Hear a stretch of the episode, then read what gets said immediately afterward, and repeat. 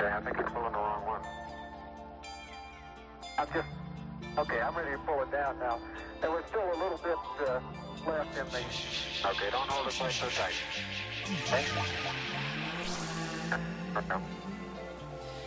What? What? Okay, I think you're pulling the wrong one. I'm just, okay, I'm ready to pull it down now. Was still a little bit uh, left. Hi, welcome to the podcast. This is how it's gonna start. Moshe Kasher, welcome to the podcast. Booyaka, booyaka. Booyaka, buh! What's up? This is my now control this and now. Here we are. You know, here we are at day sixty-five. Do you have a? Do you, are you counting days at all? I have a um in in my bedroom. I have like a a pocket knife that I got from a a guy that can get things, and so I whittle Okay. I whittle a hash mark for each day to keep track of how long it's been. So yeah, yeah, I've got I've got my wall is covered in little hash marks. Wait, what's covered in hash marks? My bedroom wall, I just carve into the Oh, the your wall. bedroom wall. Okay. Yeah, with a with a with a little whittling knife, you know. So there's hash marks all the way down. My wife is not thrilled about the process, but I just think it's important to keep track. Yeah, So, what do you know what what you what you're at then? If that's the case.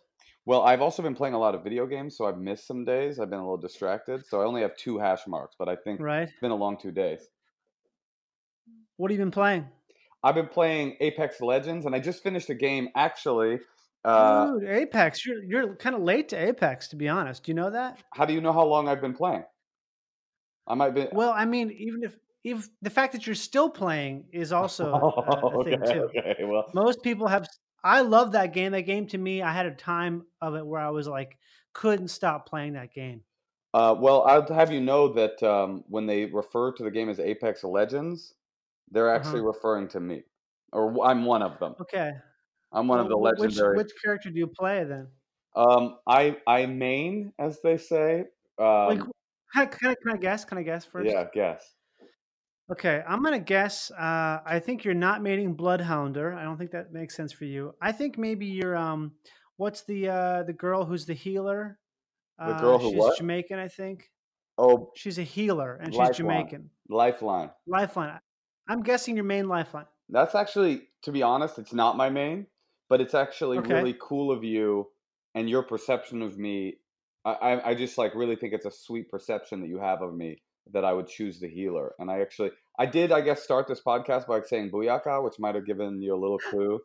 But That's probably what happened. Yeah, you said that. It's like an under, it's a subconscious thing. no, I mean uh, Bangalore is the name of the one I'm playing right now. Right now, she's a bit of a, she's like a marine type, you know. She can send out missiles. actually- She's a bruiser, I would say. True bruiser. I'm more of a bruiser than a healer, and a lot of people think of me as a healer, a Jamaican healer, but I'm more of a black bruiser. Well, the thing about the healer is also she does well on her own because she, if you want to play the game by yourself without a team, you can heal yourself, and it's a great. A lot of the, a lot of the streamers who play solo use Lifeline is their, their main character. I'll tell you what I've been playing. I played recently. I was looking for a game uh, that I could just play without go because the reason that video games like Apex right now are so um, healing is because they're they're team based, so you can hook up with your friends. Yeah, and you can talk to your friends and you can it's almost like hanging out but i also wanted one that i could just play on my own and i've been play i've just finished a game very uh, prescient for our times called a plague tale um, and it's all about the uh, the black plague infesting this area in france and it was a super super fun game and you're there's rats it's like an. RPG. no it's like a no it's a it's a, a, a kind of action storytelling game and uh, So what's it similar to? Like, is it similar to like a um? it's a I mean, little is there a similar game it's style? it's a it's a bit of a mix between like I would say Horizon Zero Dawn and um what what's that game where you sneak around that the Japanese guy made the famous sneak around game Metal Gear Solid. yes it's kind of a mixture of Metal Oh, Gear wow. Solid and Horizon Zero Dawn taking place in the uh, the the 1300s in France and you play a little French girl That sounds cool. I, I mean, I guess I realized I didn't realize how much of a gamer you were because I really, I guess I don't game that much actually. or at least I don't have as much of diversity of games. I play like a lot of the same games. No, I I'm not a big gamer. I play about five video games a year, if that. Maybe Okay. maybe three to five video games a year. I only like a very specific kind of game uh, uh, that is engrossing and has a really good story. And uh, so, uh, yeah, I, I don't play that much. But Apex isn't really like that. Apex is more of a. Uh... Now, when you say Yeah, you, it's run and gun. It's fun. yeah, running and gunning, killing, shoot. Although you know, some of my friends just started doing Call of Duty online, and that's too much for me. I think that's like See, I've been playing. Call of Duty for many, many years, and I find it to be absolutely thrilling. You know, you're a bit late. like- You're a bit late in the game to be saying you're still playing Call of Duty. To be honest. You just won't let that die, huh? You're gonna. um, do you play on PS4 or Xbox or PC? I'm a P. I have a PS4. Yeah, I have, I have an Xbox Two and a Switch. And uh, Okay. now, when when you said you wanted to have a podcast with scintillating conversation, were you anticipating Right? uh, running through all of the my gaming hardware? No, I wasn't. I was sort of like thought this would be like an afterthought. I thought this would. Be... the thing about gaming that gets me now is, go ahead. You- I have a question gets- for you. What you saying? I have a question Yeah, for go you, but I don't want to change the subject. No, it's okay. I can always can always go back to it because I remember it. Oh, great. Um, you have a really, really well coiffed haircut, and I'm wondering how and what's up with that.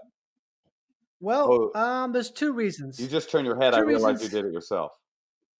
Well, I didn't do it myself. Actually, Yeah. my wife did it. Okay. And this actually, this is this clearly looks like it's not supposed to look that way, but I've it's kind of grown on me actually. That look. so it was a um, mistake that became a choice. Well, it's not so much a mistake as it was like she doesn't know what to do. I mean, like, Mm. what do you do with this area? And I was telling her you should shave it, and she's like, I don't think I can because it'll look weird. I'm just like, well, whatever. I'll let you leave it as it is. I think the reason it looks good is because uh, my hair is dirty, and also because um, it's grown out. It's been about six or maybe um, almost. Honestly, I'm not sure how many days it's been since I had this cut, but it feels like it's been about a week and a half. And so you know how the when you have a severe cut, when it grows out about a week, that's when it looks the best. Yeah. that's what it is. I mean, I was just thinking though, you know, something that at first you regretted, but then you came to it came to grow on you. I really relate to that because I have a daughter. Right. So then that's how I feel about her. You know, every day I'm like, you know what? Yeah. Maybe this was a good idea. They they do get better, right? Because it's the thing when you first have that kid, they're just like this little alien ball of flesh that just screams and sleeps and poops, right? For a long time. They're very they have no personality. Well, my child came out reading uh, Keats, Okay. but but I've heard about these other kids.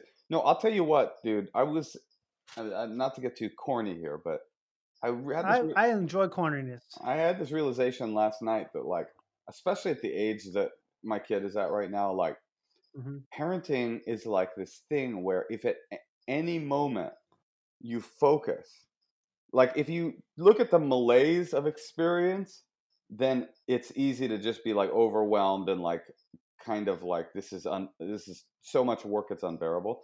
But if at any moment you focus, you you can see moments that can break your heart and make you cry in an instant.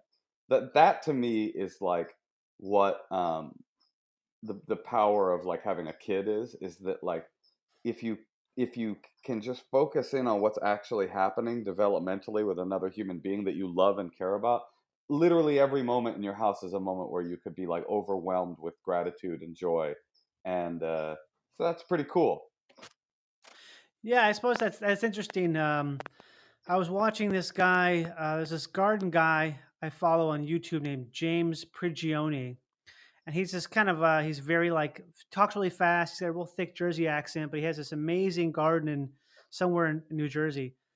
And he was showing his um has a little Yorkshire Terrier that walks around in the garden with him. Just little you know little shitty Yorkshire Terrier, tiny little piece of crap dog.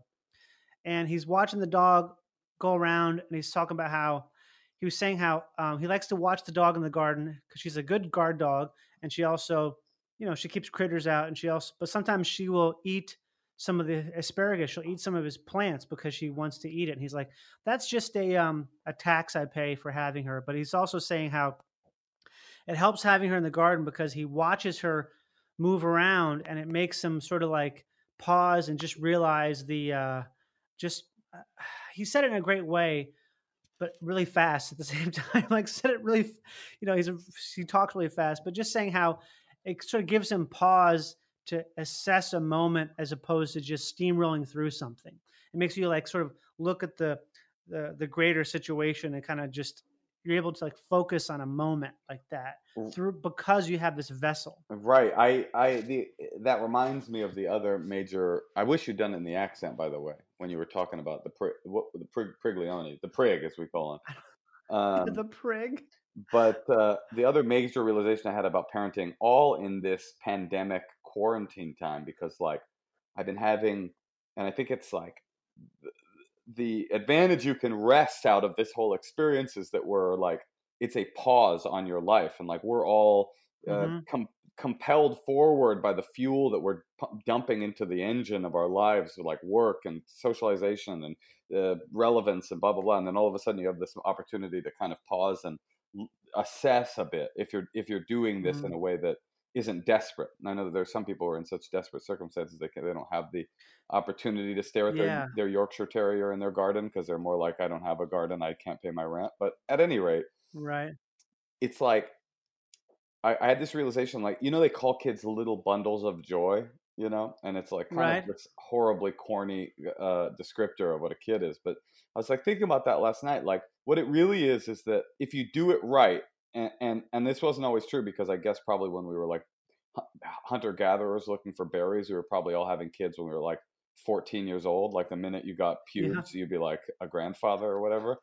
But but the way we do it now is like if you're about you know 30 35 eh, you know and you're like okay i'm going to have a kid that is the age where the experiences of life um, have started to, for me anyway, maybe this isn't true for everybody, but the experiences of life have started to accrue to such a degree that you're like, you're less uh, surprised by life. You're less. Oh, um, oh, absolutely. Yeah. Diminishing returns. Yeah, you kind of are, you, you've experienced a lot. You become, not cynical is not the right word, because I still love my life and loved my life uh, and enjoyed it a great deal, but it was less of this like when you're in your 20s and your teens, every new experience, every new scene you go, go into, you're like, fucking over every new sexual experience or drug experience or like you know human connectivity experience or like just you're, you're having these like static explosions of, of connection and then about 30 35 you start going like yeah kind of i know life is this and it's good and i enjoy it and then all of a sudden if you have a kid and obviously there are other ways to do this i'm not a um, a, a, a, childbirth essentialist uh, but mm-hmm. uh, but if you have a kid then all of a sudden you move this being into your house that is that is having those experiences on an exponential level because like you think about right. how ex- excited you were when you were a teenager having those experiences. When you're a kid like everything is a wonder you know? You pick up a, a pile of mud and you're like fucking mud! You know? So like that's what it is. It's like you infuse joy into your life again because you can experience it um, vicariously. I've never heard someone say that before. I mean i've heard every for people to say everything you just said, but not in the same, not in the same, uh, not putting those things together. Because I've always thought about that. You know, the idea of like, yeah, because for me, I definitely there's been a huge loss of novelty in so many things in my life. I feel right. like where I just it doesn't really it doesn't really give me the the feeling it used to give me. I don't have I don't have the same thing, but you, what you're saying is basically yeah how you almost like a, uh, you live vicariously in a way through your kids because they can experience that in a way mm. that you can't anymore. Right. And you get it by having them. It, that is a truly new experience. I mean, you take comedy, right? Like comedy, when I started comedy, every time I would kill, it would be like the the best night ever. And then you do oh, comedy, yeah. you do comedy long enough and then you're like, well, okay, I figured out how to do well on stage. Like then you're waiting for like the biannual really special show where something happens or you know what i mean like yeah. this was like twice a year it's like wow that was a was a performance experience you know yeah it gets harder and harder to get to that place it just gets i mean i've experienced that even with like backpacking and stuff where i had like some crazy experience where i got like a huge rush of endorphins from some really gnarly thing we did then we go back next year and i have to do like twice as much physical work to get to that same mental place where I'm like, I'm high right now. I'm so fucking high because my body is dying, yet my mind is like clear.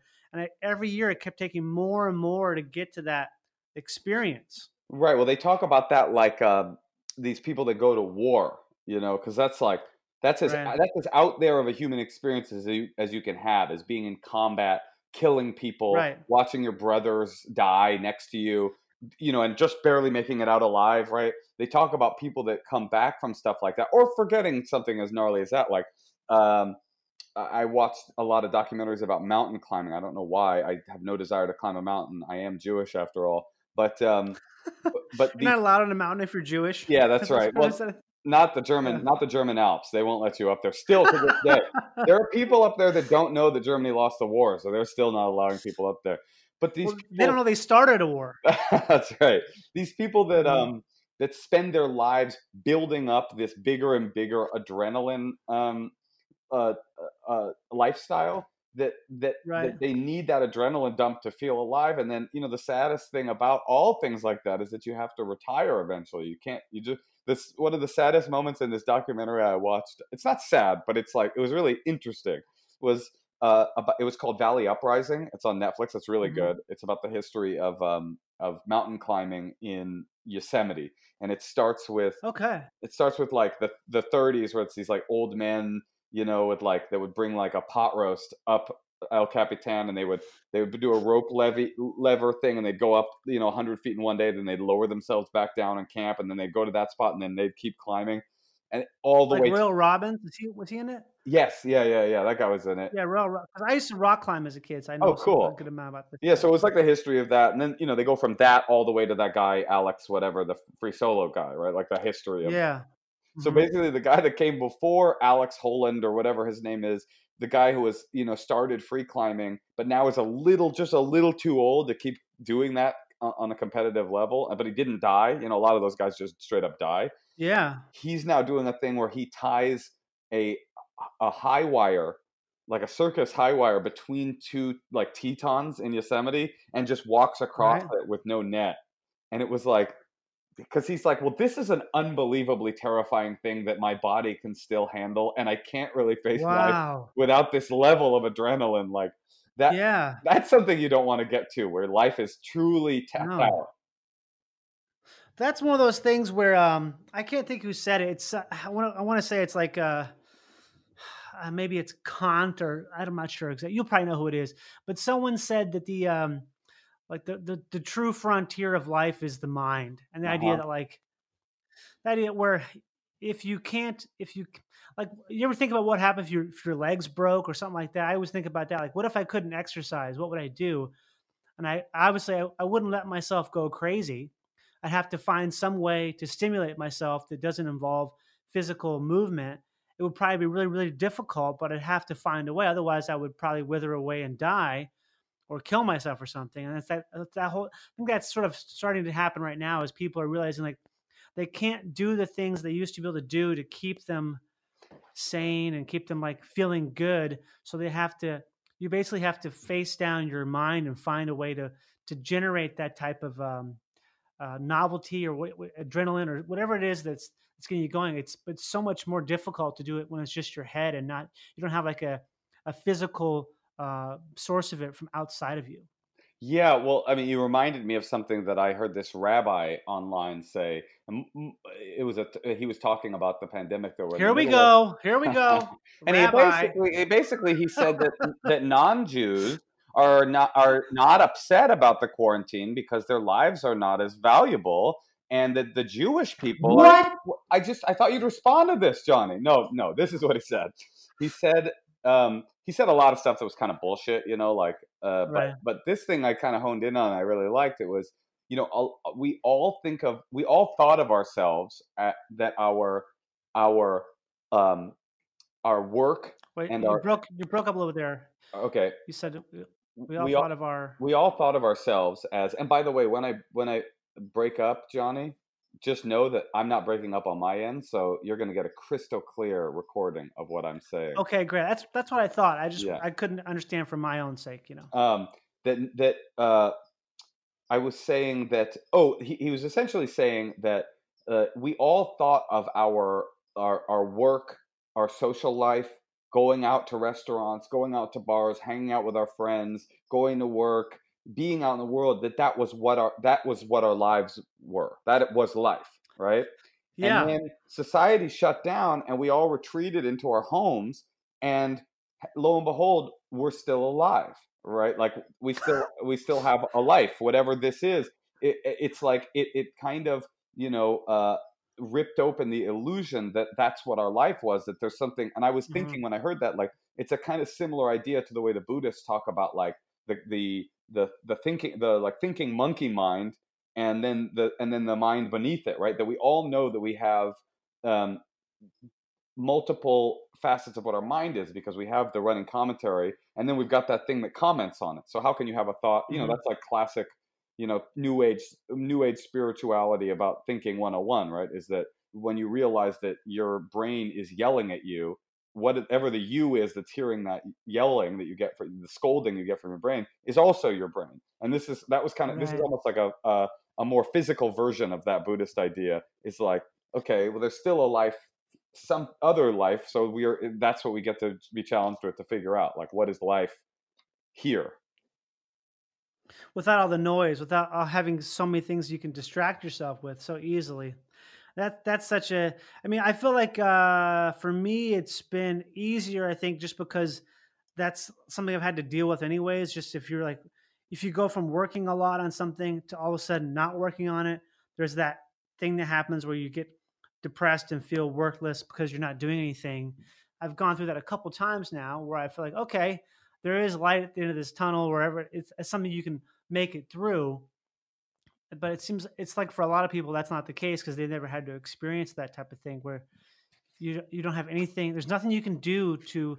You can't make enough noise to cover the noise in your head. Yeah, I've been thinking a lot about the idea that um, that all of these systems are are like are completely man-made, and then and then we we we started to believe in them to such a degree that they have come to define us. Like the idea that if you don't have work, you feel worthless. oh yeah, When when absolutely. work is just something that somebody started doing at some point you know like it used to be berries picking berries in the woods and running after saber-toothed tigers right? But now it's like oh if i don't have i don't have a writing job or i didn't nail an audition or or you know i, I can't go to my law office and file briefs like who am i really? Or the biggest example of that is is the economy and i don't understand Yeah. economics enough to understand what the alternative is but like the idea i always think about this like at some point in human history you know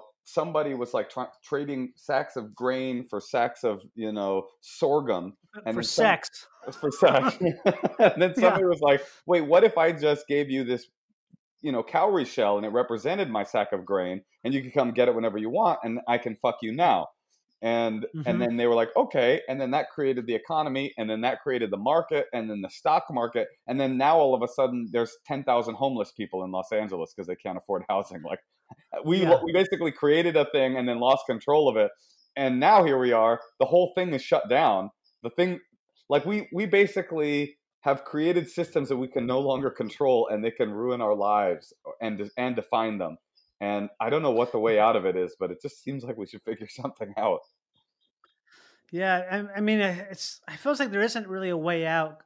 People keep saying um, when this is over and stuff, and I, I, I was saying that too a lot. Now I kind of think there isn't really going to be an over. Just going to be, it's going to be so radically different that the idea of it, anything that, anything that happened before this is going to be like, wow, I'm so glad I did that when I did do that because I could. yeah yeah right Like anything, it's I- just going to be. well what's going to happen Mhm. is that it's it's people like us that are going to say that but our kids and then their kids are, are going to forget this and they're going to go and they're going to to they're going to uh, re uh, assemble the illusions of safety uh, th- that we have and i was like in thinking about the the pandemic the spanish flu of 1918 like i was like oh it's been s the exact amount of time it needed to be so that everybody on Mhm. earth forget forgot the acute feeling of what it was like to live through a pandemic so that we were just yeah, like it's kind of eerie, man. It It's kind of eerie right? how how perfectly it just comes. You know, every once in a while we gotta have this thing sweep through to just to create a massive collective memory that is like, hey, remember that all that stuff you thought? It's gone. Yeah. Well, my brother was talking about that. Like, he thinks, and this is super anecdotal, but he thinks that my grandmother was um, really sexy, and I don't remember that. No, he thinks He th- he thinks that my grandmother cared a lot more uh, about washing the washing of hands, and that Mm. Like not that my mom didn't care, and not that my brother and I don't care, but we kind of have this vague memory of my grandma and people from that generation being like cleanliness, wash your hands, like be be clean, and then it kind of like plinked down, and then the hippies came and they were like, hey, let's all fuck each other, and then Right. we came and we're like gr- these grimy '90s kids, and it's like probably the reason that my grandma and my grandma's generation cared that much is because their parents consciously lived through the 1918 um, uh, uh, Pandemic, pandemic, and and it became this like national obsession of wash your hands, and we're going to be like that too for the rest of our lives. We're going to be telling our kids or or the next generation like you got to be clean, you got to wash your hands, and then they'll take some of that, and then they'll give as much of that as they can to their kids, and then eventually, you know, if global warming doesn't wipe us all out first, they'll they'll just be like, hey, we're the grubby generation until like you know virus X comes in 2050. Yeah.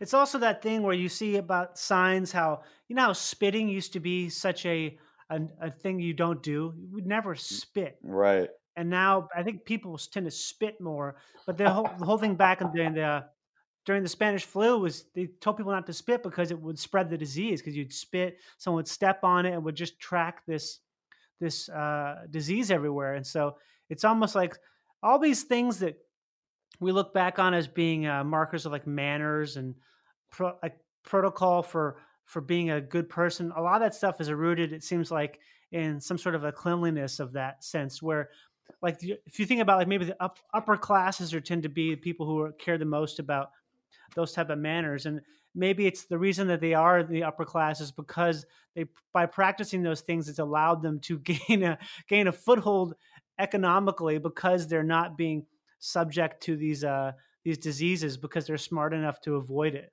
Well, I just heard. Speaking of yeah. speaking of that, that's yeah, that's super fascinating. But speaking of that, my brother and I were just talking about. Now I am going to bring up the Jews in a sincere way. I know that upsets Okay. you, Johnny, but I'm going to do it. Um, you know what? As a as a I speak for the goyim. Okay, I'm the I'm a totem goy. That's my lot in life. No, you're an apex goy. You're the top goy of all goys. Um, Top goy.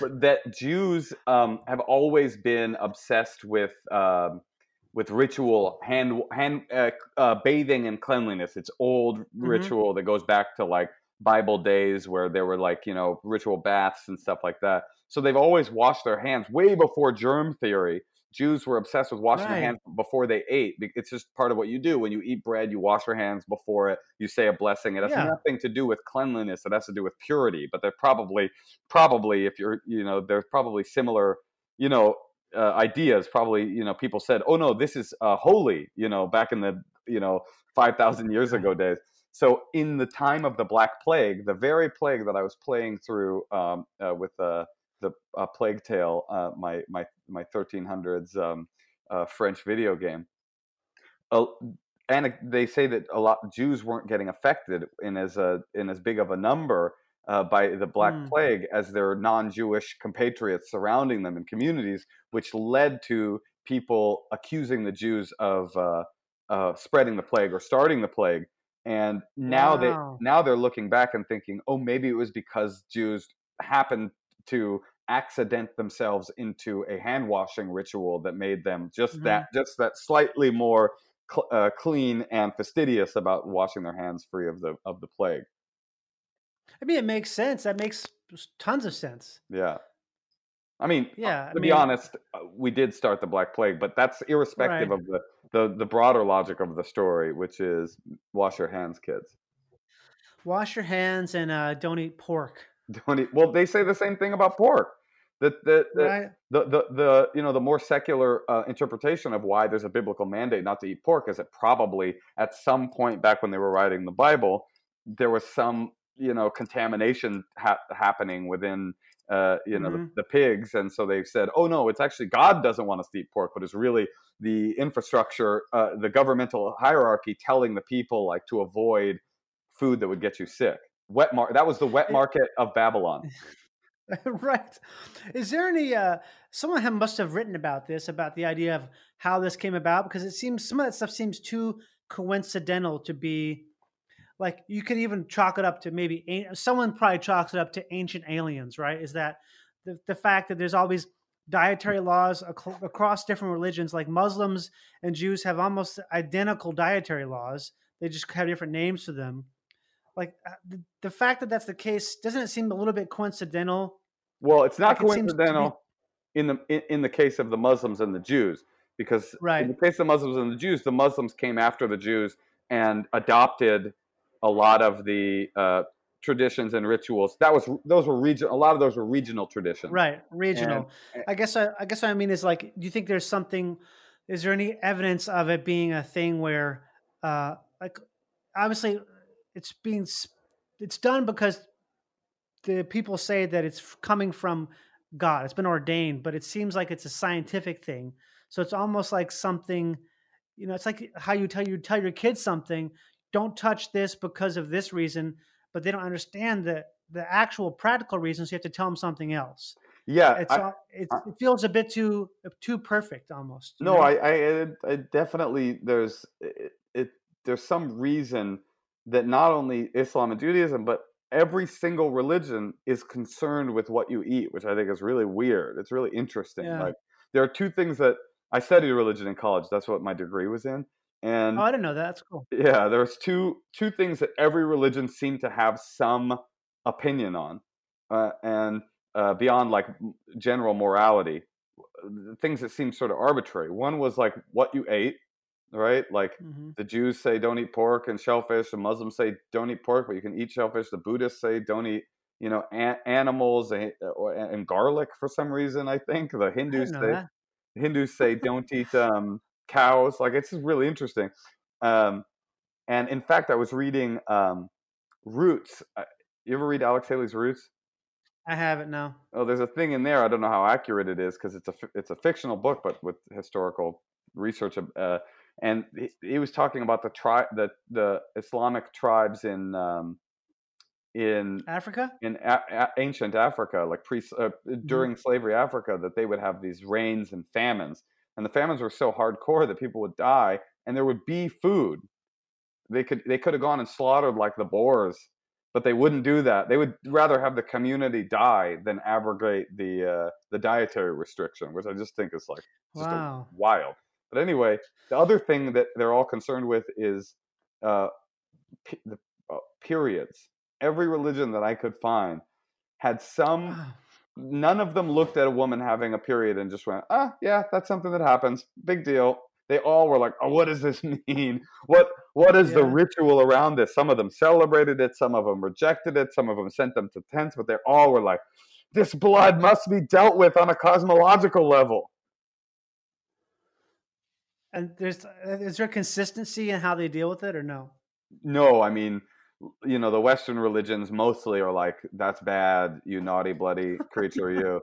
But the the the the, the like old school kind of more animist, like you know, tribal religions. Uh, a lot of them were like, "Oh, I don't remember exactly, but it would be this more worshipful thing of like, ah, Yeah. the, ah, the the spell, the the sorcerer of the of the vaginal blood has arrived." I don't know exactly what how they would deal with it, but none of them were neutral. There's also a crossover too, because aren't there, some religions that forbid a woman menstruating from touching food or something like that? There's like a thing where Yeah. there's some real fundamental stuff like that. I I think out there. I feel like I've read that. That's, I think, a, maybe unfortunately a Jew thing. Okay, well, you know what? You can't have everything, guys. you got to start the Black Plague. What more do you want? yeah. Who knows what the new thing is going to be now? I don't. I don't know if we're going to have a new one because we're so like there's just so much constant misinformation all the time. It's really kind of overwhelming. I feel like at this point that there's just What the new thing? there's no way to know. What new thing? Like maybe a new type of um uh type of hygiene thing that becomes, becomes like collectively incorporated. Obviously, we have all wearing masks and stuff, but Well, there's something about the internet that, uh, and, and just the flow of information and technology. I think this is kind of what you were saying that that almost seems like it's made the subconscious adoption of rituals impossible in the way that it used to be. Like yeah, back back in the day, you know, th- uh, they. I read that. Do you ever read um, Yuval Harari's *Sapiens*? Did you read that book? I got about three quarters of the way through it. I just sometimes with nonfiction, I just get it gets so dense and Yeah. kind of. You know, I Well, put it you down. I pick it up, put it down. you probably read this passage that like basically humans to civilization would create some uh, system to solve an immediate problem and then by the time that system created problems of that were consequences of the new system it had been so long it's kind of similar to what we were just talking about with the uh, with the Mhm. plague and with uh, with the market that we forgot the time in our history where we invented the thing and we just were like well this is what life is you know the example they were using is like um, uh, the uh, domestication of grain and animals right where, Okay. where we became agrarian like we did that because people were growing and we wanted to grow bigger and bigger communities so it solved that problem Mhm. 100 200 years 300 years later it had created these places where people were impoverished and the disease was spreading through communities and people were Yeah. unsafe and killing each other for each other's livestock. But we'd forgotten the, the the part 300 years ago where it was like oh it didn't used to be like this. It used to be where we were all free and nobody owned anything and there was less disease and we were, so by the time you get to the thing the, the the consequence of the thing you've forgotten that the thing ever didn't exist Yeah, uh, who know? Yeah, that's that's one of those things where it's it's kind of hard. I think your brain does is telling you not to comprehend that. right like right you shouldn't even think about that. You should think about the present moment only and solving solving problem, putting out fires instead of thinking about a fire starting. Well, I think that I think that that's there's a logic to that, Johnny. Like you're right. Like all these books, uh, you know, like Christopher Ryan. Have you had him on your podcast yet? You know him? I haven't. No, I've I've, I've hung out with him a couple of times. He's great. Yeah, he's Great guy.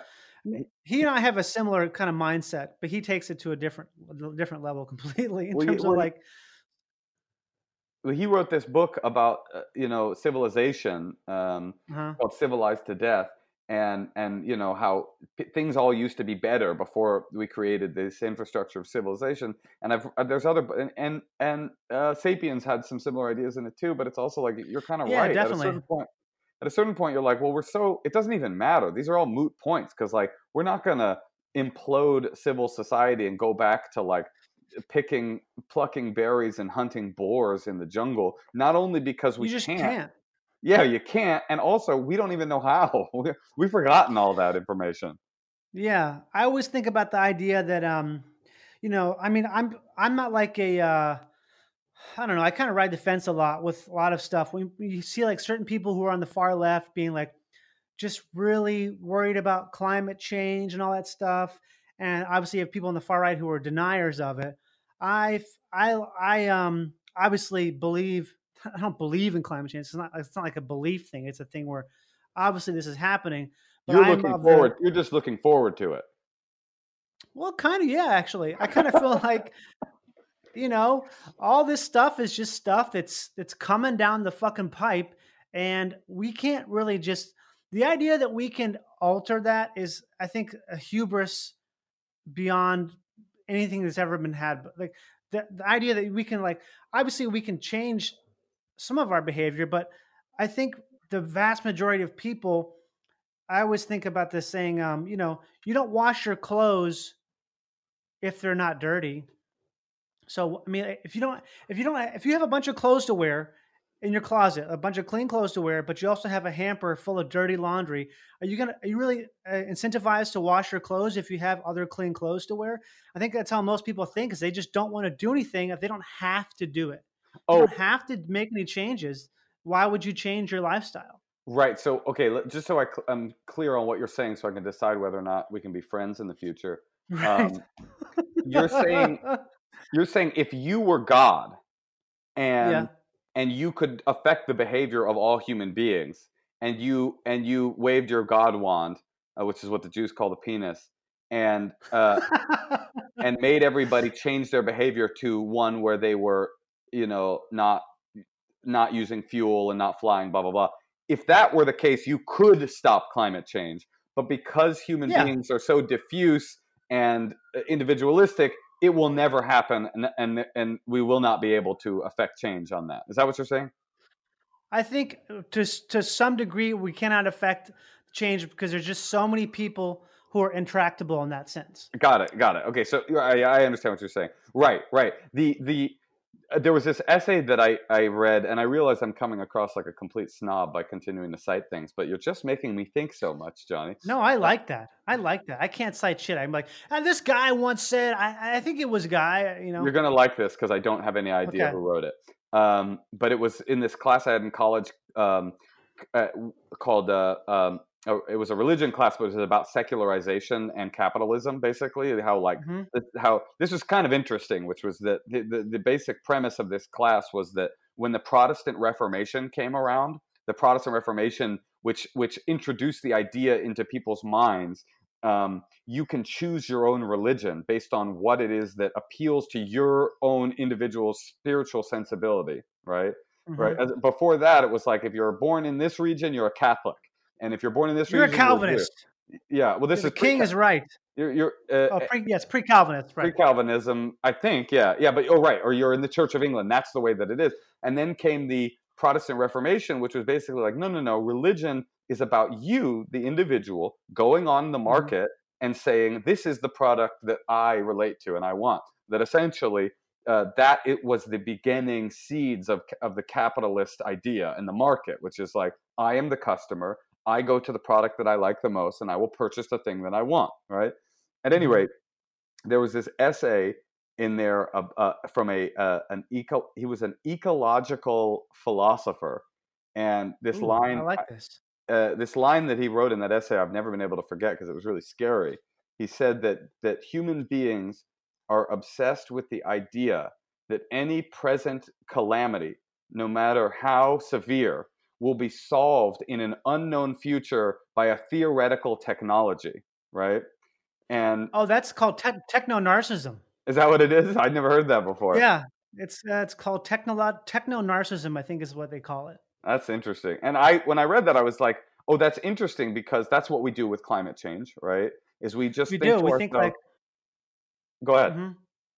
No, uh, that's exactly what you're saying. We think that something's gonna, there's gonna be some sort of a a, so, a solution to it eventually that we don't know how it's gonna be, but because we're so smart and we're always inventing stuff, it's gonna happen just because it's just everything's always gotten better. So why wouldn't that happen as well? Exactly. And we can't and won't imagine a world in which our behavior actually leads to our real destruction. We won't we it's too Right. incomprehensible. So we think, "Oh no, no, they will solve it at that time." And the problem with that I thinking is that it only works exactly as many times as it works. And the one time that it doesn't work is like the end, the end of everything. Yeah, it works until it doesn't. Yeah, we just haven't gotten there yet. and I, I, but I really think that that's just how you know it's like a thing where it's just you can't convince most people. I think a lot of people forget how dumb most people are. I don't mean that in like a way, way like oh you're bad, you're dumb. Most people just really don't think about a lot of different stuff, Right. and that's just how it is. Just the bell curve, right? It's just most people are kind of like not really. You know, the whole all that jaywalking shit where they ask people who the president is, and most people don't. There's people who don't know right. who the vice president, that kind of shit. And it's not because, I mean, they could be like very intelligent in one part of their lives, but a lot of people just, it's like, why would you care about this thing that really doesn't affect you that much, you know? Well, it's then- actually I mean, maybe it's increasing, but it it's seems like increasing. the, the environmental stuff.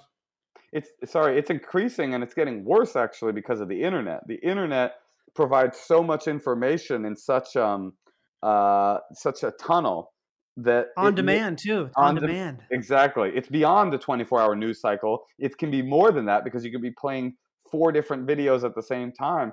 And so Yeah. everybody is like these like little intellectual rats go uh, seeking confirmation for what they already believe. And anything you believe, there's somebody on the internet saying it. And so Yeah. it's it's actually getting worse because people are beginning to reject uh, communities of expertise in exchange for uh, a few YouTube videos and a strong gut feeling. Yeah, man, that's just fucking spook- it's spooky. I've also noticed it myself a lot too. Not not not not on that level, but more like where just my my ability to pay attention to something and my I I, know, I can tell it's gotten it's gotten it's lowered. My ability to like focus on things and just the because there's always this thing where you can look up the answer to any question you have so quickly that it's changed. I think it's changing how our brains work, and who knows like you think about Fahrenheit 451, right? All those guys memorizing the books. I don't think we could do that now. Right. We my can brain wouldn't be can able to do barely that. we can barely read books. Yeah, so to be able to have like an oral tradition like that, any sort of thing where you you pass it down because you have this massive computer that has all these folds in it to store stuff, it's just not being used like it used to be, and it has to be affecting the the way humans are developing in some sense. Well, that's back to that Chris Ryan things we used to be better before civilization. It's it's weird because people were in some ways much less educated and in some ways way way way more educated. You know, it's like because as Yeah, as technology is invented, you uh, what the way the technology works uh, up to and including the ox and the plow, you take parts of your brain that you were using to do that work by going in with a stone and agitating the earth, and you go, oh, I just oh the ox does that now, so you take that part out of your brain, you hand it to the ox and the plow, and then you take this yeah, part of your brain and you you hand it to the farmer because oh I don't have to grow things, farmers grow things for me, and then you take this part of your brain and you hand it to the to um, uh, Google Maps. Like, oh, I don't have to know where I'm going. Google Maps knows where I'm going, and then eventually you're that's like, what are you left with? one. Yeah, Yeah, the the the uh, what do you call it? The uh, mapping. What's it called? Uh, when the the computer tells you where to go. The uh, directional navigation. I think yeah. navigation to me is like the pr- one of the things I've noticed it the most. Where we every, almost everyone uses navigation everywhere they go now. When's the last time you drove somewhere just without using it? Well, the problem is, even if you know where you're going, they know how to get there better. Yeah, I mean, Daddy, I, I Daddy, sometimes will. Daddy Robot knows how to get there. Why? Who am I Yeah, to? he knows. But that's the thing. I, I don't like using it. I find myself using it so much. Sometimes I'm like, okay, I'm not. I know how to get to this place. I've been there a hundred times, but I'm still have the map on there for some reason. And it's all that stuff where all this automation puts these parts of your brain to sleep. Yeah. Hopefully, your brain is becoming more sharpened and focused in the things like Johnny. You and I have we have take we have the ability to take our brains and focus them on the things that matter hmm to us, like you know, comedy and you know that. Hopefully, everybody's got a version Yeah, of that where their brains are like laser focused on their system of expertise. But no, probably not. We're probably all just dumber. Yeah. We're just getting we're getting to that that Wally world kind of thing, or not Wally world from uh, Vacation, but the WALL-E the movie with the Yeah. Yeah. Yeah. the fatties and the robot chairs. Right. Yeah. Do you see um as far as like comedy goes cuz I mean especially like any kind of live performance all that stuff has been I got to wonder if there's ever going to be a return to what it used to be. Oh, we're screwed. I mean, uh, you know, you're you get more acting work than me. Acting acting will be back. Stand up, I think we'll be back. stand up is like I, I, I, it'll be the last. I think it'll be the last thing to return. I mean, group sex is maybe the dead last, and that, that's that's pretty tough for me to I don't know. Those people, I think the group sex people are going to be like, "Fuck it." Literally, stand by. Yeah.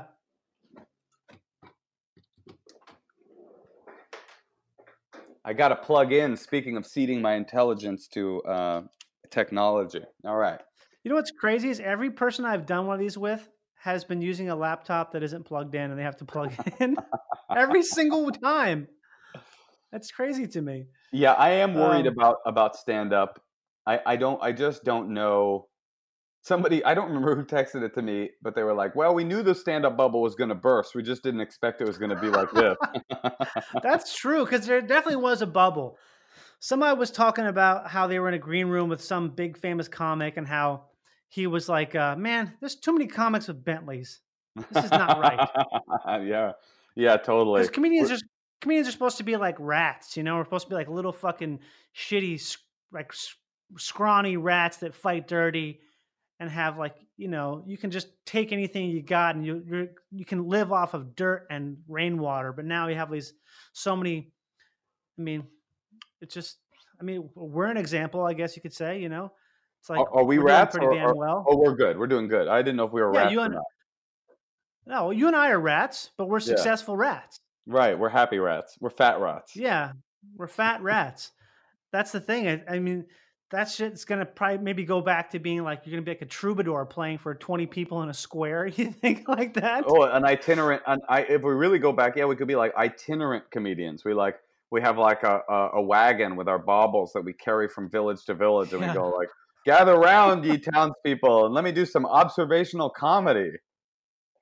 But this is what I was thinking about the other day, and this is what kind of scares me more than anything, actually. Like, I'm not like a. Uh, I mean, I read like both sides of the news a lot, and I kind of, I'm kind of on the a centrist some sometimes, but I mean, I'm a, I'm an apologist for a lot of right wing shit just because I don't know why. I'm not what's like your a um, what's your what's your uh, right wing theory that you believe that is the most controversial and that you've never talked about in public? Oh, I'm no, I'm not just really kidding. sure. I don't, think I have. you don't have to answer. That was a joke question, Johnny. That was Well, a, I'm not, uh, but I was honest. I know it was a joke question, but I was kind of thinking like, do I have one? I think it's more just like I tend to just uh like both sides. I'm like, oh, give me a break, kind of thing. But the thing that um that kind of worried me was thinking about how you know how it's mostly the right right now that's like, oh, we need we need to get back to work. We need to start doing stuff. And there's all these people who are they're still having church services, and there's um talk about having like the the wrestling is still gonna Oh, have right, people right. in Florida. I even read something yesterday about how a NASCAR event or some sort of a racing event's happening like in Michigan or some bullshit, right? And I was thinking like, so what if it happens like a year from now? The only way you can do comedy is because the only people who are willing to go to shows with other people are those people. Right, yeah, yeah, and so yeah. all all live comedy and live music is catering to that demographic, the people who aren't scared in their homes with kids with like you know fucking weirdo names that are that they they don't they won't assign a gender to it at three years old, you know that kind of shit, or is it going to be like they'll all be at home and you'll be playing be playing to people who are like, hell yeah, man, you're funny. You know what? I don't agree with your politics, but you're fucking funny, man. That kind of We- shit. So I'll travel. I, if that's the case, then I will gladly travel to um, Ta Tallahassee or to um, Tallahassee. or, or or to you know uh, um, Waco, Texas, with a um, a plexiglass chicken coop that I bring with me on the road. And so I come out on stage, I lower it down across, around my body, you know, and I Right. perform from within there. You know, I perform, I do my thing, and then at the end I say thank you, good night, namaste, and they all boo because they didn't enjoy the show. And then it, I, I scoot off stage with the chicken coop, and I am uh, infection free. I think I'm just gonna go get into it. Just do it. Just do the shows, and um, I don't know. I mean, I I like playing to those audiences sometimes. I feel like they're always like Well, better. Yeah, I, I agree. I mean, look, uh, I have a whole hierarchy of good audiences and bad audiences culturally, yeah. and the worst audience definitely is an audience full of woke white people. That's that's as bad Oh as it my god, it's the worst. Yeah. Yeah, that's as bad Truly as the gets. worst. Yeah, if they're Remember tou- when I up- first learned that? politically uptight people, white people who do don't actually have any diversity in their personal lives, but a lot of diversity in their intellectual lives. That's that's the that, that's the group you don't want. Yeah, it's terrible. I remember when I first learned that. I can remember that I was in uh, the improv lab before it was, you know, back when it was just a nasty little black box. Uh huh. I remember Chris Fairbanks telling me how bad his show was in San Francisco, and I was like, "Why?" It's like it's, and he was saying how he told some joke about you're all so uh, something basically about how you're all so aware. This is like ten years ago, you know, this is Uh-huh. before woke, woke was even a word. You're just all so aware of everything that you won't even laugh at your laugh at yourselves, something like that. And I was like, "Oh my god!" Because I always thought the opposite would be true. You know, you have like, you go to San Francisco, and it just be this crazy awesome energy because everyone's so unbridled and crazy. Well, Well, I will I will make an argument for San Francisco being a good comedy town because it's where I started.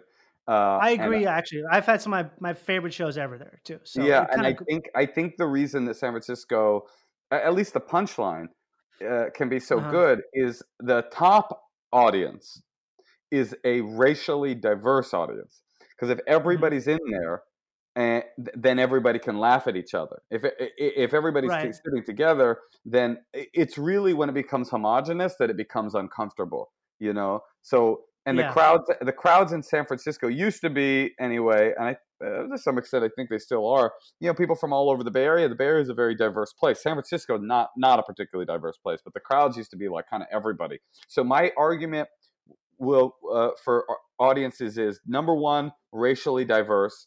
Uh, n- Mhm. bottom of the barrel woke white people and i would say number two uh, all filipinos i would say that's the second best crowd you can possibly get as, as a, a Have you ever performed to all Filipinos before?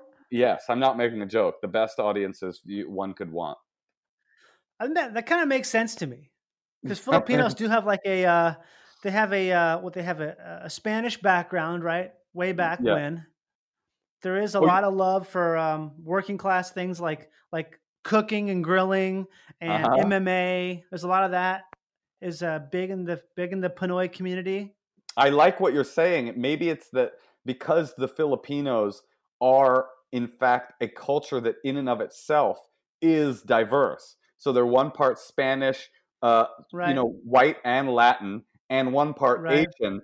In one Filipino lives the diversity of a multiple of a multiple racial, multiracial crowd. I like this. That's yeah, it makes a lot of sense. I, and you're right, though. I mean, I, all the Filipinos I know are that they're that way. They're great. It's the ultimate audience. I can't Yeah, believe we so- figured this out. Damn. Well, we figured it out. We, we figured, and also I, I have all kinds of racial hierarchies. The two races you don't want to be heckled by, or cultures you don't want to be heckled by. Um, as a person that does a lot of crowd work, you have to be on your toes with an all-black crowd and an all Mhm. British, all British crowd. Those are the two groups you don't want to be heckled by because they're going to heckle you and they're going to be funnier than you, and you you really have to Yeah. beware. yeah, I've heard that in in England, it's almost like their tradition is to Yes. is to, and that's a hard thing to get used to. Yeah, they'll I make mean, fun I've of never- you. They'll make fun of you, and if you come back well, then they'll settle in and go, "Great, this is a good comedian. Let's see what he has to offer." God, this is gonna. I mean, just the idea of doing comedy again after taking off for so long is that's also daunting too. Just the idea of it. I think there's a lot of people who just aren't gonna, aren't going to come back. It's too much You of think a. so? I think so because it's kind of like if you don't have to, and you don't feel like some sort of a primal need to do it, why would you do that? Well, that'll be good because I don't know if you noticed this. I'm sure you did. The last ten years, the stand-up comedian is it has been to the last ten years what the DJ was to the ten years before that. You know, it's like like t- ten years ago, everyone was a DJ, and then they also had their Yeah. job. Now it's like Mhm. you look at people's Twitter bios. It's like anti-racist activist, uh, ecological theorist, uh, you know, journalist for BuzzFeed, stand-up comedian. It's like, wait, you, are, is everybody a comedian now?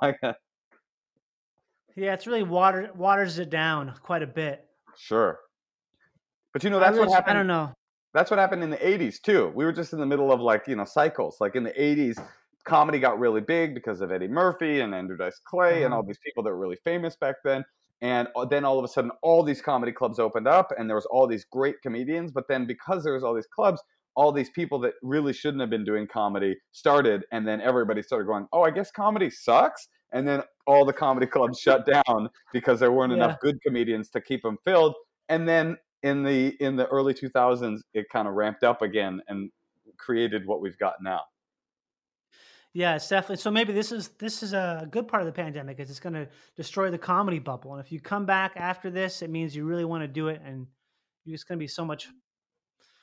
God, I just I really don't see. Uh, I haven't seen anything yet of anyone talking about how how live performances will start again. Like how I it's, don't go- see how it it's going to either. work, I don't see it. Would you? Here's the real question. You're a comedian. I'm a comedian. right? Would you think about going to a comedy show? I would right now, the way I feel psychologically, I would never, I would never go to a comedy show right now. Yeah, I mean, it's easy to be on stage because you're apart. You're apart from people enough to where you can kind of you would feel. Uh, I mean, technically, it's the six foot thing, which I think is kind of an illusion already. But the uh, you're far enough away. But being a, that's what to me is that's why I think it's going to be the redneck uh, contingent is going to be Wel- the first welcoming us back. Yeah, because they're the only people like, yeah, I'll, fucking sit. I don't give a shit about that. Uh-huh. I'll sit. I mean, that's all bullshit. If I would have got it now, if I was gonna get it, so um, if I'm gonna go, if I'm gonna get it, might as well be at a comedy show it's like the worst, thing, you know. the worst place that I would want to catch a, a, a fatal disease. The last That's place the worst place you'd want to catch it. That's right. I think someone else might be like, "Man, this is fucking great. Get to see some music and laugh. I- I'm I'm I'm fine with it."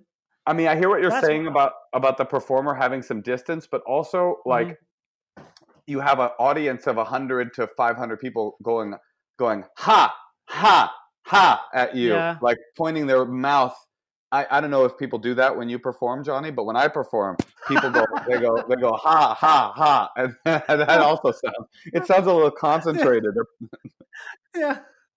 I mean, uh, yeah, I get a lot of crying and gasping. So Well, that's good because that goes down. Gasping is in, crying is Right. down, hawing is out, and you don't want that. No. Yeah, I it's just uh I wish someone would model that. Someone would figure that out cuz everything that's cuz I've seen some of my musician friends are really freaking out. They're the ones Right. who cuz you can't I mean, you can do your little fucking your little Zoom comedy show and it feels good for a second, but it's obviously that shit's not sustainable. Right. No, totally. And not the same. also, comedy comedy is lucky in that you can have a thousand jobs. There are you don't just be a stand up. Yeah. You can write for TV. You can act. You can do a talk Mm-hmm. show. You can you know there's a million things that you can do. And when you're a musician, I feel like it's a, the options are a little bit lesser. Yeah, it's so performative, and it- Right. unless you want to just be re- just record, I mean, there's a lot of people who just do recorded music, so you can do that. I guess maybe it's just who knows. It feels like it's a it's a big deal though to have to lose to lose. I just wonder when it's going to be a thing where, um, as a collectively. We're so distant from everyone in terms of being able to go to like a, a group event, experience something as a group, which is like an undeniable sense something happens in your brain when you're experiencing something collectively. Not being able to do that, and also like the lack of physical touch when it's going to have this thing where it's going to start to have uh, an actual, like almost like a like a secondary infection in, in a sense. You saying like gonna- a, psycho- a psychological infection that it will change the yeah, way we are. psychological infection that's Right. going to dramatically change people because there's never been a history in the history of time where that's happened. Well, I, I can already been- feel on some small level. I mean, I'm sure it'll go back to normal. I hope it'll go back to normal. But like, you know, when someone walks toward me, I feel like it's a it's it's a there's a poison or a snake coming towards me, and that's an unusual. It's an unusual, Yeah. and it's probably not even. I don't even know if it's logical, but I feel this, Mhm. you know, reaction to like go away from me, even when it's somebody, even when it's my brother. You know, or I go for a walk Yeah. with my brother he get he gets too close to me and I I recoil and that's not how human beings are supposed to be. You're supposed to want your brother to hug you. I mean, imagine hugging a person. Imagine hugging me, John. Yeah.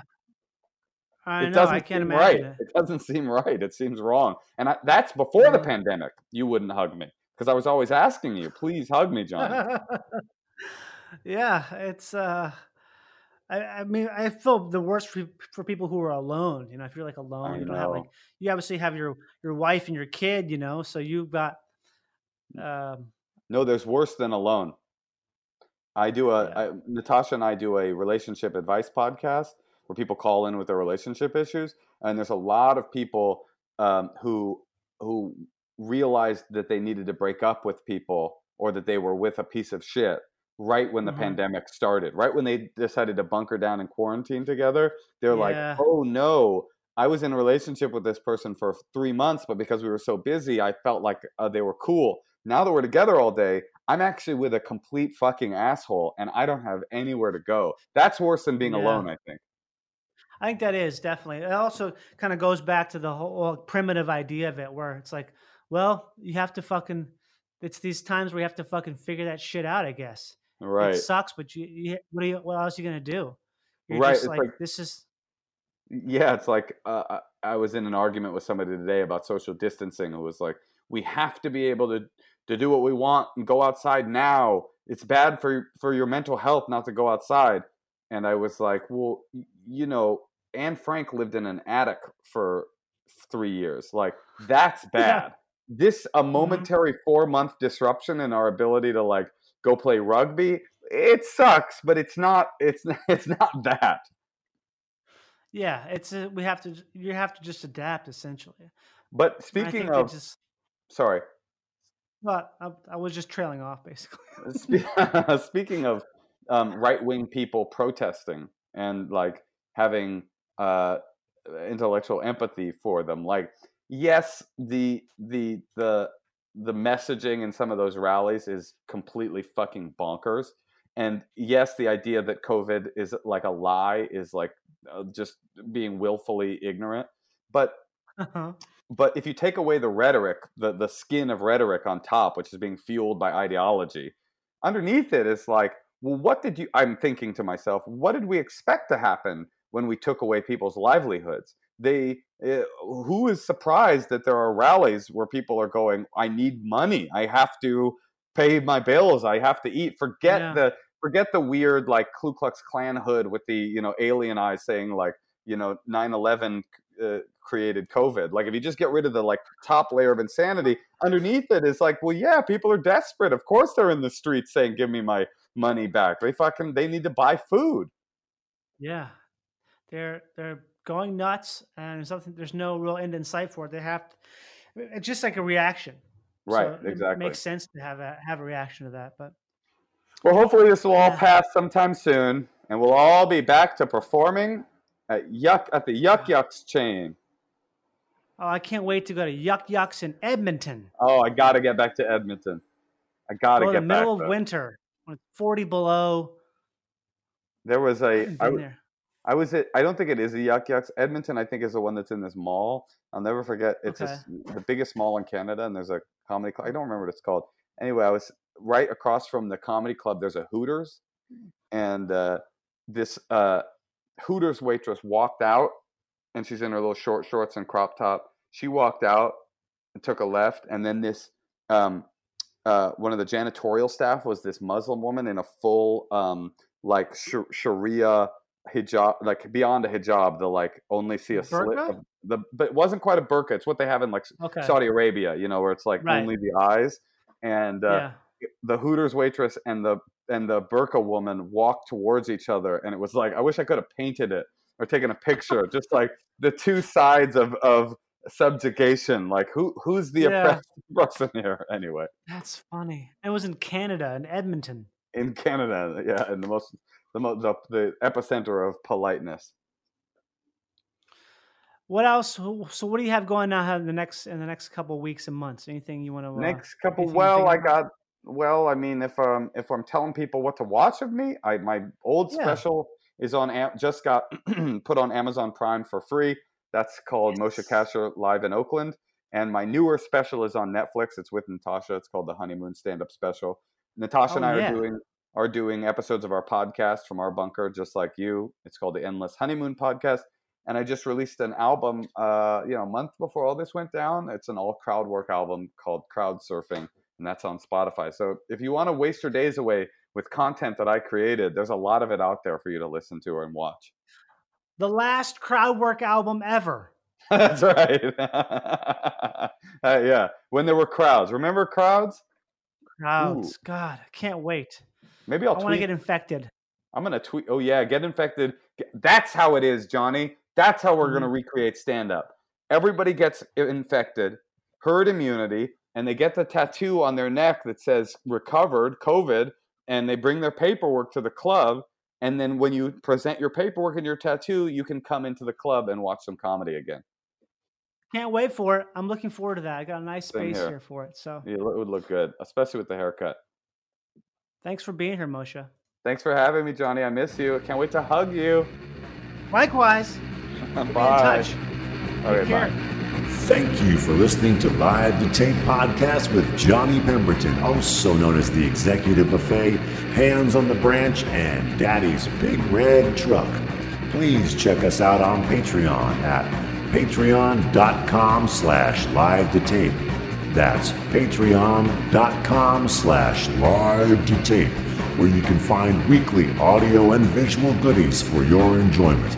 Thank you for listening, and please be sure to rate, review, and subscribe to the podcast if you haven't already done so. Bye.